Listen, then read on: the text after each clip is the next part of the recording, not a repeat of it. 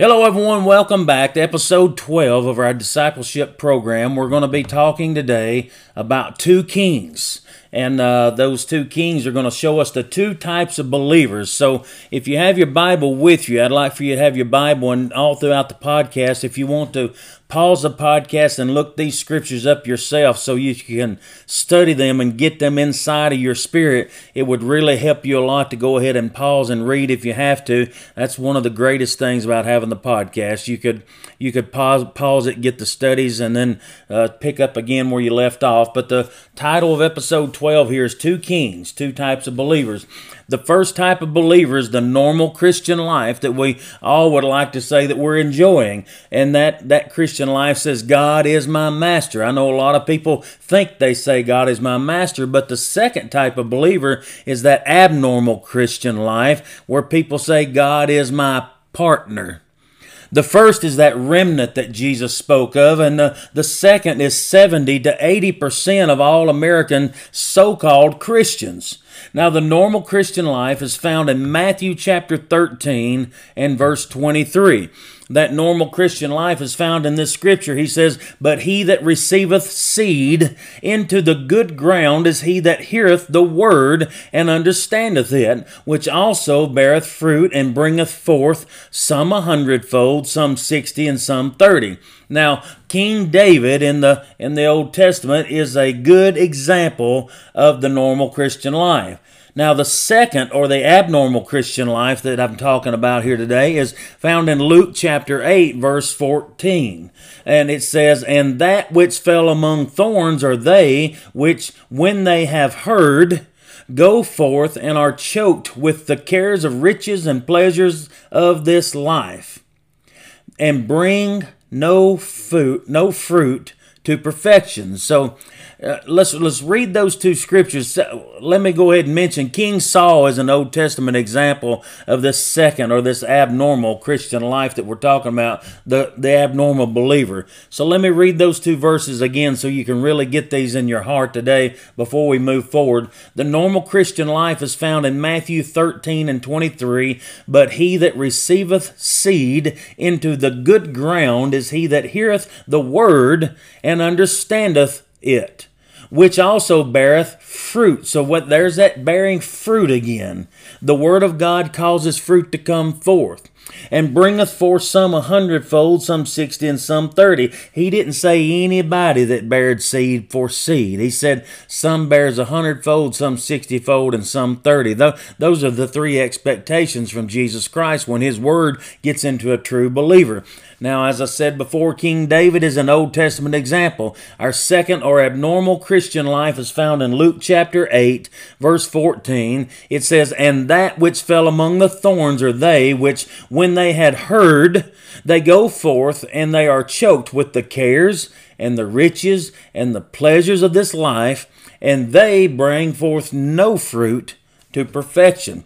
King Saul is an Old Testament example of this particular type of believer. So these people give God a reasonable part of their lives and, and hope that it satisfies God's expectation. That's what King Saul did. And we know a lot of people like this. They, they give God just this reasonable portion of their life so that they can at least look like they're following God and they hope that that portion of their life that they give God satisfies His expectation. But again, their focus just like our last uh, lesson, their focus tends to be on external behavior and not internal transformation. They are the type of people we've seen around everywhere. We see them in churches everywhere. They say things like, God blesses me as I seek to satisfy my aspirations and fulfill my goals in life. In other words, they're saying, I hope for His blessings on my own terms. so, I'm sure a lot of you know um, many people like that, and you may even possibly have been guilty of that yourself. But we're really hoping that the discipleship training helps you to stray off of that and and and uh, evolve away from that way of thinking and get into total submission to the Holy Spirit leading you. So, the purpose for this lesson today is to contrast a God dependent disposition of life with a self dependent disposition of life. And you could see Proverbs chapter 3, verse 5 and 6 in that, and that's that y'all can look that up. I've quoted that scripture many a times, but uh, the other thing that we're going to have the purpose for here is to change the focus or change our attention from outward behavior to inward transformation. We spoke of that before in one of our other lessons, and that is found in Romans chapter 12, 1 and 2. But the main difference between the two types of believers is that of the disposition toward the authority or the lordship of Jesus in a Christian's life. Many Christians perceive their spiritual life as having a divided authority, and that is, with God governing some areas of their life while the Christian has authority over other areas of their life. And, and that's the Christian's right or privilege to decide over which area God should exercise authority. But a problem arises because Jesus clearly stated that there can only be one master in a Christian's life. He said that in Matthew chapter 6 verse 24. A believer, unless taught otherwise, will have a natural tendency to assume authority over the main areas of their life while granting to God authority over some limited spiritual areas of their life. And many believers think that they that the uh, the relinquishing of authority over their life, accepting his yoke, as Jesus put it, is a long process rather than a one time conscious choice. The problem with presenting lordship as a process is that it results in a Christian often unknowingly assuming that their own priorities have a rightful place of supremacy over God's priorities. Now, there is a long term daily aspect of surrender. We've talked about this many a times, just as marriage partners need to daily reinforce their initial covenant and vows. But during the spiritual mentoring process, the mentor needs to discern how the mentee or their apprentice or their students or you listeners perceives God's authority over his or her life. So I want you to ask yourself today. Uh, you can email me or you can text me or whatever you want to do. Uh, what is uh, what's God's authority? How do you perceive God's authority in your own life? Because me as a teacher, if I don't understand how you see God's authority in your life, I don't really know how to how to uh, adjust the way that I'm teaching you to get you to understand that God has to have supremacy in your life. So we all need to get to a place to where we are not going uh, through life making excuses or validating our own behaviors because we want to believe God operates a certain way so that I can have my will be done and not thy will be done. I know many of people that does that and that's just not the way God authorizes our life to be lived. Christians who have acknowledged Christ's lordship over their life will often be able to identify the approximate time and circumstances surrounding that particular event in their life. The reason for this is because that choice to accept his rightful authority or to accept his yoke in your life is not a casual decision. It was a very grand decision and it was a great big choice to make. And as a Christian, I need to understand that God stated his, his ownership in my life. God's ownership is an absolute which is not at all dependent on my acceptance or my acknowledgement of it. He's, he's got ownership whether I believe it or not.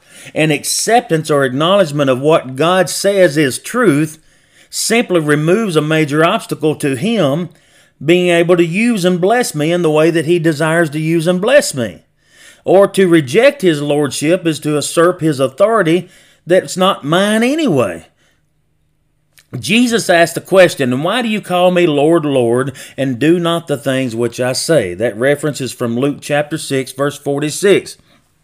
So, if I, as a Christian, try to serve two masters, that is, serving God and serve myself, I, am going to let God have the things I, I volunteer to hand to Him, and the other things I think I can hold on to, I'll just do that myself. I know many of people in this world that act that way, but if I, as a Christian, try to serve those two masters, and I, I'm going to wind up having a divided loyalty. I'm going to be double minded, as the Bible says, attempting to satisfy God while at the same time time perceiving God as someone who will help me achieve my goals and, and aspirations in this life. In other words, it's my choice where you get to work in my life, God.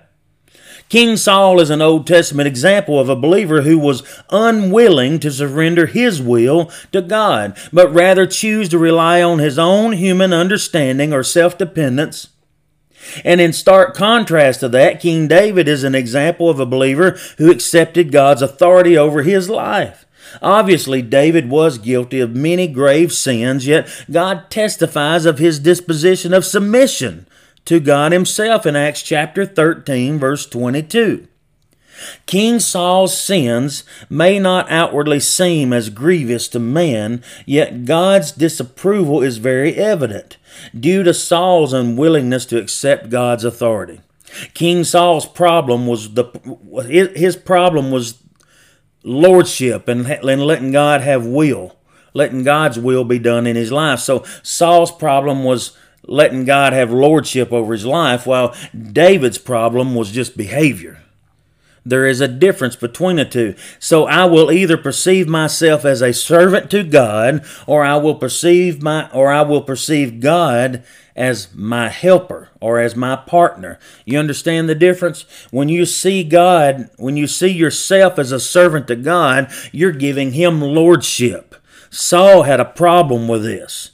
If you're perceiving God as your helper and your partner, you have a problem because Saul had that same problem. Saul's problem was, hey, if I'm losing in a battle, I want God in the middle of this thing. But as long as I'm winning and I'm having victory, I'm king here, I'm in charge. So maturity has to be a factor also. I've said many a times you can only deal with people at the level of spiritual maturity that they live at. And I, I stand by that every single moment of my life, including when I'm looking at myself in the mirror, when I'm trying to work things out in the scripture, when I'm studying stuff and don't comprehend it myself. And I have to pray and ask God to teach it to me because I don't know. So maturity has to be a factor. A Christian may have made a lordship decision in their life and be surrendered to Him totally, yet still be immature and not be able to understand a lot of things that God needs them to understand. That that shows that spiritual maturity is a must in us, and we've studied that many times in our life, in our uh, discipleship classes. So King Saul was a self-dependent believer. So let's listen at that kind of title. King Saul reigned for 40 years in Acts chapter 13, 21. Both kings were chosen by God, though. King Saul and King David was both chosen by God, and God's presence was evident in both of their lives. Each was disobedient to God also, and each was confronted by a prophet of God about their disobedience. Their responses to God, spokesman Samuel and Nathan, their responses to the prophets revealed their distinct hearts or their distinct heart disposition. So it shows how they looked at God, how they looked at the correction, how they received the correction from God. Man tends to look at outward appearance, which is easier to be misled, but God looks at the heart and the attitude and is never misled. So the scripture, 1 Samuel chapter 16, verse 7, For the Lord saith not as man saith, for man looketh on the outward appearance, but the Lord looketh on the heart. King Saul was chosen by God, and the Holy Spirit was evident in his life. That's found in 1 Samuel 9 and 10. But 1 Samuel 9 and 17 says, When Samuel saw Saul, the Lord said unto him, Behold, the man whom I speak, or who I spake to thee of, this same shall reign over my people. 1 Samuel 10, 6 through 7, Samuel said again, And the Spirit of the Lord will come upon thee, and thou shalt prophesy with him, and shall be turned into another man. And let it be with these signs are coming to thee, that thou do as occasion serve thee, for God is with thee. 1 Samuel 10, 9 and 10. And it was so that when he had turned his back to go from Samuel, God gave him another heart. And all those signs came to pass that day, and when they came thither to the hill, behold, a company of prophets met him, and the Spirit of God came upon him, talking about Saul, and he prophesied among them. So King Saul's outward appearance was very attractive and acceptable to the people. First Samuel 9 and 2 talks about that, and, and he had a son whose name was Saul, a choice young man and a goodly man. And there was not among the children of Israel a goodlier person than he. From his shoulders and upward he was higher than many people. So he was a big, tall, handsome man, according to the way some people describe that. 1 Samuel 10, 22 and 24 says he was higher than any of the people from his shoulders and upward. And Samuel said to all the people, See ye him who the Lord hath chosen, that there is none like him among all the people. And all the people shouted and said, God save the king. King Saul was given a simple commandment to wait for Samuel to come to offer the sacrifice. 1 Samuel 10 and 8, Samuel said, And thou shalt go down before me to Gilgal, and behold, I will come down unto thee to offer burnt offerings. Who's saying this? Samuel said, Saul, go and wait for me, and I'll come to offer the burnt offerings, not you. I will sacrifice sacrifices of peace offerings. Seven days you will wait until I come to thee. This is Samuel talking to King Saul. He said, Seven days you're supposed to wait until I come to you, and I'll show you what we're supposed to be doing, what you're supposed to be doing. And 1 Samuel 13, 8 through 14 says, and he tarried seven days according to the set time that Samuel had appointing, But Samuel came not to Gilgal, and the people were scattered from him. And Saul said, Bring here bring me a burnt offering and peace offerings, and Saul offered the burnt offerings. And it came to pass that as soon as he had made the end of offerings, those burnt offerings, behold, Samuel shows up. Saul went out to meet him that he may salute him. And Samuel said, What have you done?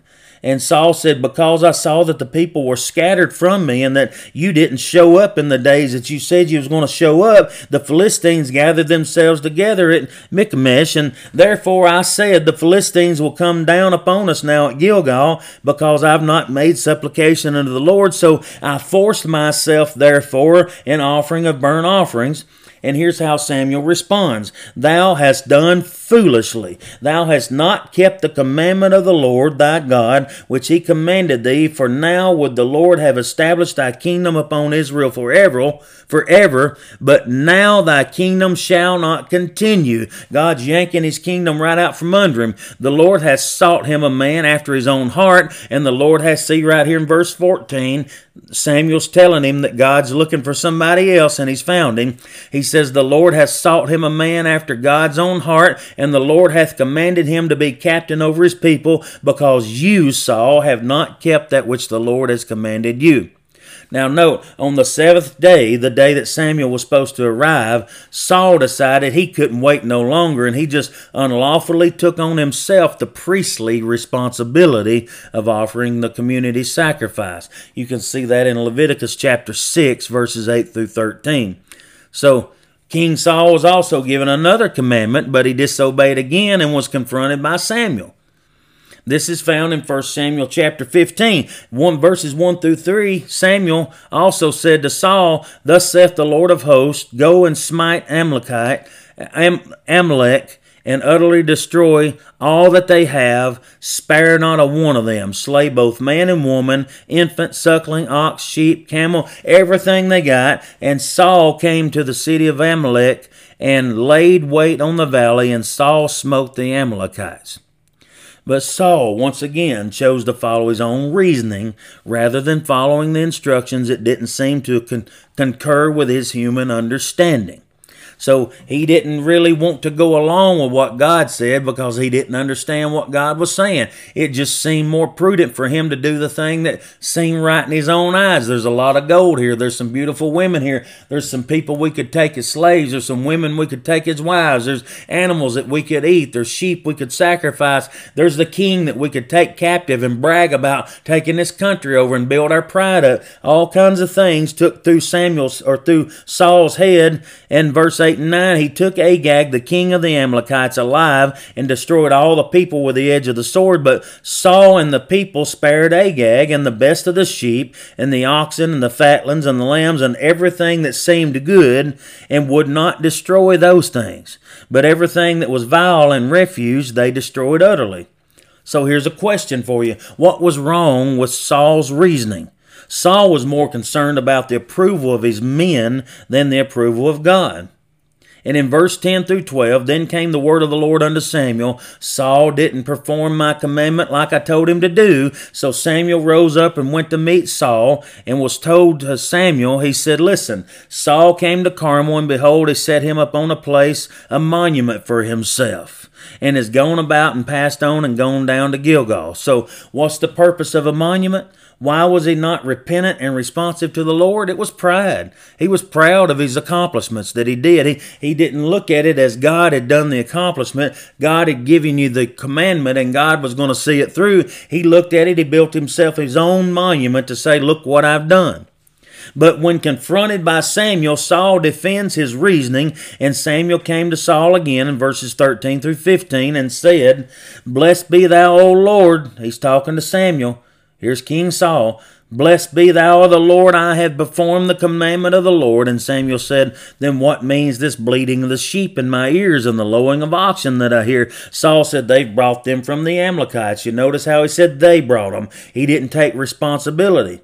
For the people spared the best of the sheep and the, the oxen to sacrifice unto the Lord thy God. Do you catch that right there in that verse as he says, as Saul is saying, the people spared the best sheep and the oxen to sacrifice unto the Lord thy God, Samuel. He's not even calling the Lord his God anymore. He has made so many mistakes and he's turned his back on God so many times and looked toward his own self dependence so many times, he's no longer even referencing God as his own God. So he looks at Samuel the prophet and says, To sacrifice unto your God and the rest we have utterly destroyed. Then Samuel speaks to Saul, and he says, Stay right here. I'll tell thee what the Lord hath said to me this night. And he said to him, Just go on. And Samuel said, When thou wast little in thine own sight, wast thou not made the head of the tribes of Israel, and the Lord anointed you king over Israel? And the Lord sent you on a journey and said, Just go and destroy these sinners, the Amalekites, and fight against them until they're totally consumed. Wherefore you didn't didn't obey the voice of the Lord, but you just decided you'd fly up on the spoil and take everything you could find of value and worth, and this is evil in the sight of the Lord. And this is Samuel talking to him. And Saul said unto Samuel, Oh, I've obeyed the voice of the Lord. I, I've gone the way which the Lord told me. I, I brought Agag, the king of uh, Amalek. Now, not a single bit of God's commandment told Saul to bring King Agag. So Saul is so eat up with his own pride that he's saying, I've obeyed the Lord. I went exactly the way the Lord told me to do. I even brought back Agag to show that I've destroyed the I've destroyed all the Amalekites. God didn't tell him to destroy everybody but the king. And he didn't tell him to let the people take the spoil, sheep and oxen, the chief of the things which had been supposed to have been destroyed, and he didn't tell him to do any sacrificing to the Lord. God told him destroy everything, and Samuel responds back in verse 22 and 23. He says, Hath the Lord as great a delight in burnt offerings and sacrifices as he takes in obeying the voice of the Lord? In other words, does he like all those sacrifices more than he would just assume you to obey him when he gives you a simple commandment? Behold, to obey is better than sacrifice, and to hearken than the fat of rams, for rebellion is the same as having the sin of witchcraft, and stubbornness is just the same as iniquity and idolatry or worshiping other gods, because thou hast rejected the word of the Lord he hath also rejected you, Saul, from being king. So, question What are the flaws in Saul's reasoning here? How does God describe Saul's attitude? God showed you here. He's got rebellion in his heart. He's stubborn. He's full of pride. And, and he's showing that this is the same as somebody dealing in witchcraft and worshiping other idols. So, he has clearly shown himself, even when he told Samuel, We brought these sacrifices to sacrifice to the Lord thy God. He, he had sinned so much he was no longer even including himself into, the, into God's kingdom. He didn't call him God himself. So Saul finally acknowledged his sin, but it still focused on men's approval rather than God's approval. So listen to this. Verse 24 and 25 Saul said to Samuel, I've sinned, I've transgressed the commandment of the Lord and, and your words because I feared the people and I went ahead and I obeyed their voice. Listen, he he he didn't really obey their voice. He was king. He didn't have to do any of that. But He says, Therefore I pray thee, pardon my sin and turn again with me, that I may worship the Lord. Samuel answers and says, I'll not return with you, for you've rejected the word of the Lord, and the Lord has rejected you from being king over Israel. And Samuel turned about to go away, and then Saul laid hold on the skirt of his mantle, mantle and rent it. And Samuel said unto him, The Lord hath rent the kingdom of Israel from this day, and hath given it to a neighbor of thine that is better than you. Then he said again, Saul shouts out again, I've sinned, yet honor me now, I pray thee, before the elders of my people and before Israel. Turn again with me. Listen to him. He's saying, Hey, don't embarrass me. Don't make me look bad. Go with me. Let's let's let's make this look good. I've repented. Let's just put it all behind us so I can still look good here. And and let's go worship God together. But listen, he says, that I may worship the Lord thy God. He said it again. He's still not calling God his own God. Why? Because his repentance is not sincere. So Samuel turned again after Saul, and Saul worshiped the Lord, and Samuel went to Ramah. See, he he worshiped the way he wanted to. He he did things the way he wanted to, and he did not want to turn everything over to God. And this is what happens with a lot of people in the church today. They want to do church the way they want to do it. They want to control the way that they hand their lives over to God, and God has no part in their lives at all. Matter of fact, just what he said here to Saul God has rent your kingdom from you. You're not even in his will anymore. You've just taken yourself plumb out with this attitude and this, this sinful life that you've got here. You have separated yourself from God. And so God tells us why Saul died, why Saul died in 1 Chronicles 10 13 through 14, Saul died for his transgressions which he committed against the Lord, even against the word of the Lord, which he would not keep. He refused to keep the word of the Lord, and also for asking counsel of one that had a familiar spirit to inquire of it, and inquired not of the Lord. So he even went to fortune tellers and, and other spiritual leaders instead of going to the Lord, and therefore God slew him and turned the kingdom over to David, the son of Jesse.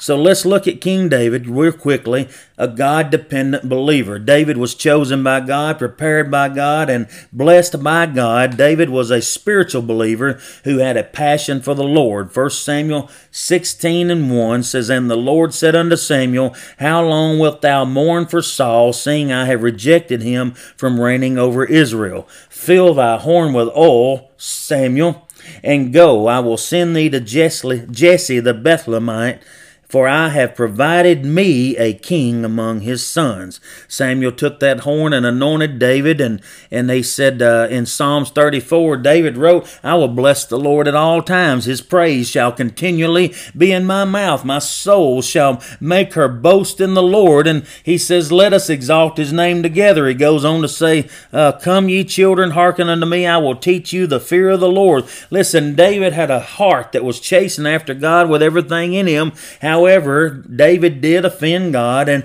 and lived out of fellowship with him for a period of months.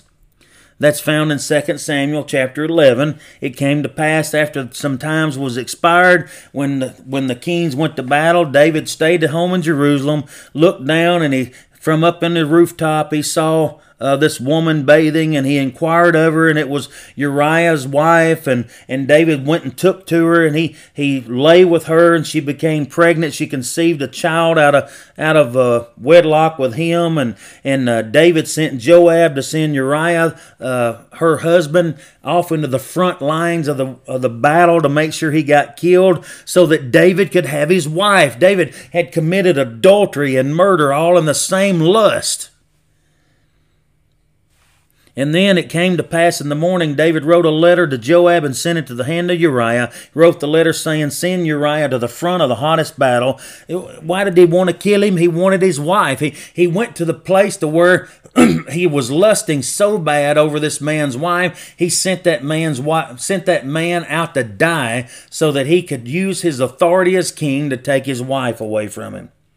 David controlled that, and so he sent and fetched that Uriah's wife to his house. She became his wife and bare him a son. But the things that David had done were very displeasing to the Lord, and Samuel confronted Saul or, or just as Samuel had confronted Saul, excuse me, the prophet Nathan came to David.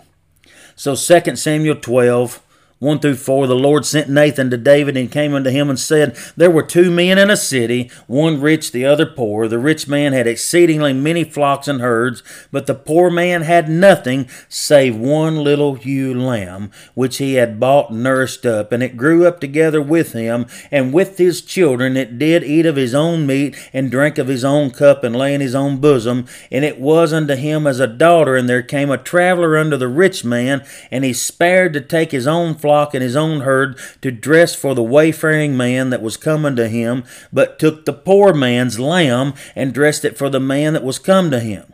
And David's anger was greatly kindled against this man, and he said to Nathan, As the Lord liveth, the man that hath done this first thing shall surely die. And Nathan said, Well, David, it's you. You're the one I'm talking about. God, the one the one that God has anointed king over Israel. You have killed Uriah the Hittite with a sword and taken his wife to be your wife, so this child that she's bearing will surely die.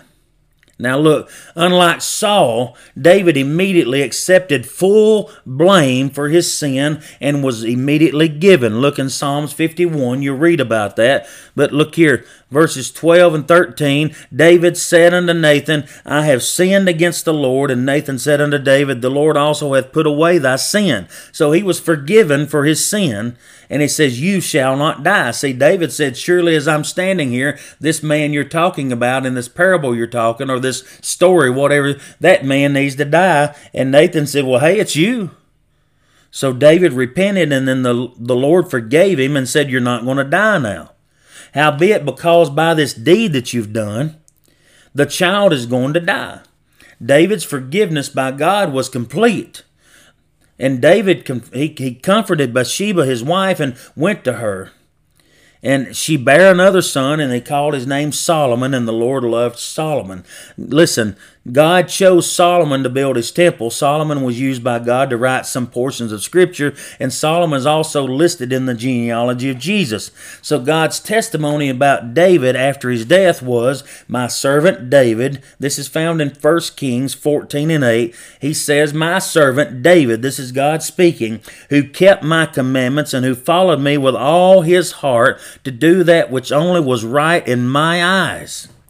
So God had totally forgiven him. David got his life straightened up, but the penalty for that sin was he lost his child and, and he had the sword in his house because of some things because of that. So there was penalty for those sins, but David was sincere about his apology, sincere about his repentance, and David took total responsibility for his sin and took it upon himself. He took his own blame. Why? Because he was the normal Christian life. He said, God is my master. I can't hide anything from him. I'm wrong. I need forgiveness. Please forgive me, God. Give me whatever punishment you want to give me. I'm sorry. Saul did the opposite thing. I'm the one in charge. God, the only time I want you here in my life is when I'm losing something and I need you to step in and help me win. That's what a lot of people do today in this world is, is they want God to be a partner with them when things start going bad. But as long as things are going good, they don't want God to be in their life. They want to be making their own choices. And God has absolutely nothing, nothing, nothing to do with people like that. You have to give your whole heart. You have to submit completely. You have to decide that He is Lord over your life and not a partner in your own decisions. So, discussion both Saul and David were believers. One had not surrendered his will or surrendered to the lordship of the Lord and sinned. The other had surrendered his will to the Lord, but he also sinned. As a trait of life, Saul sought the approval of other people, while as a trait of life, David sought the approval of God. That's the big difference between the two.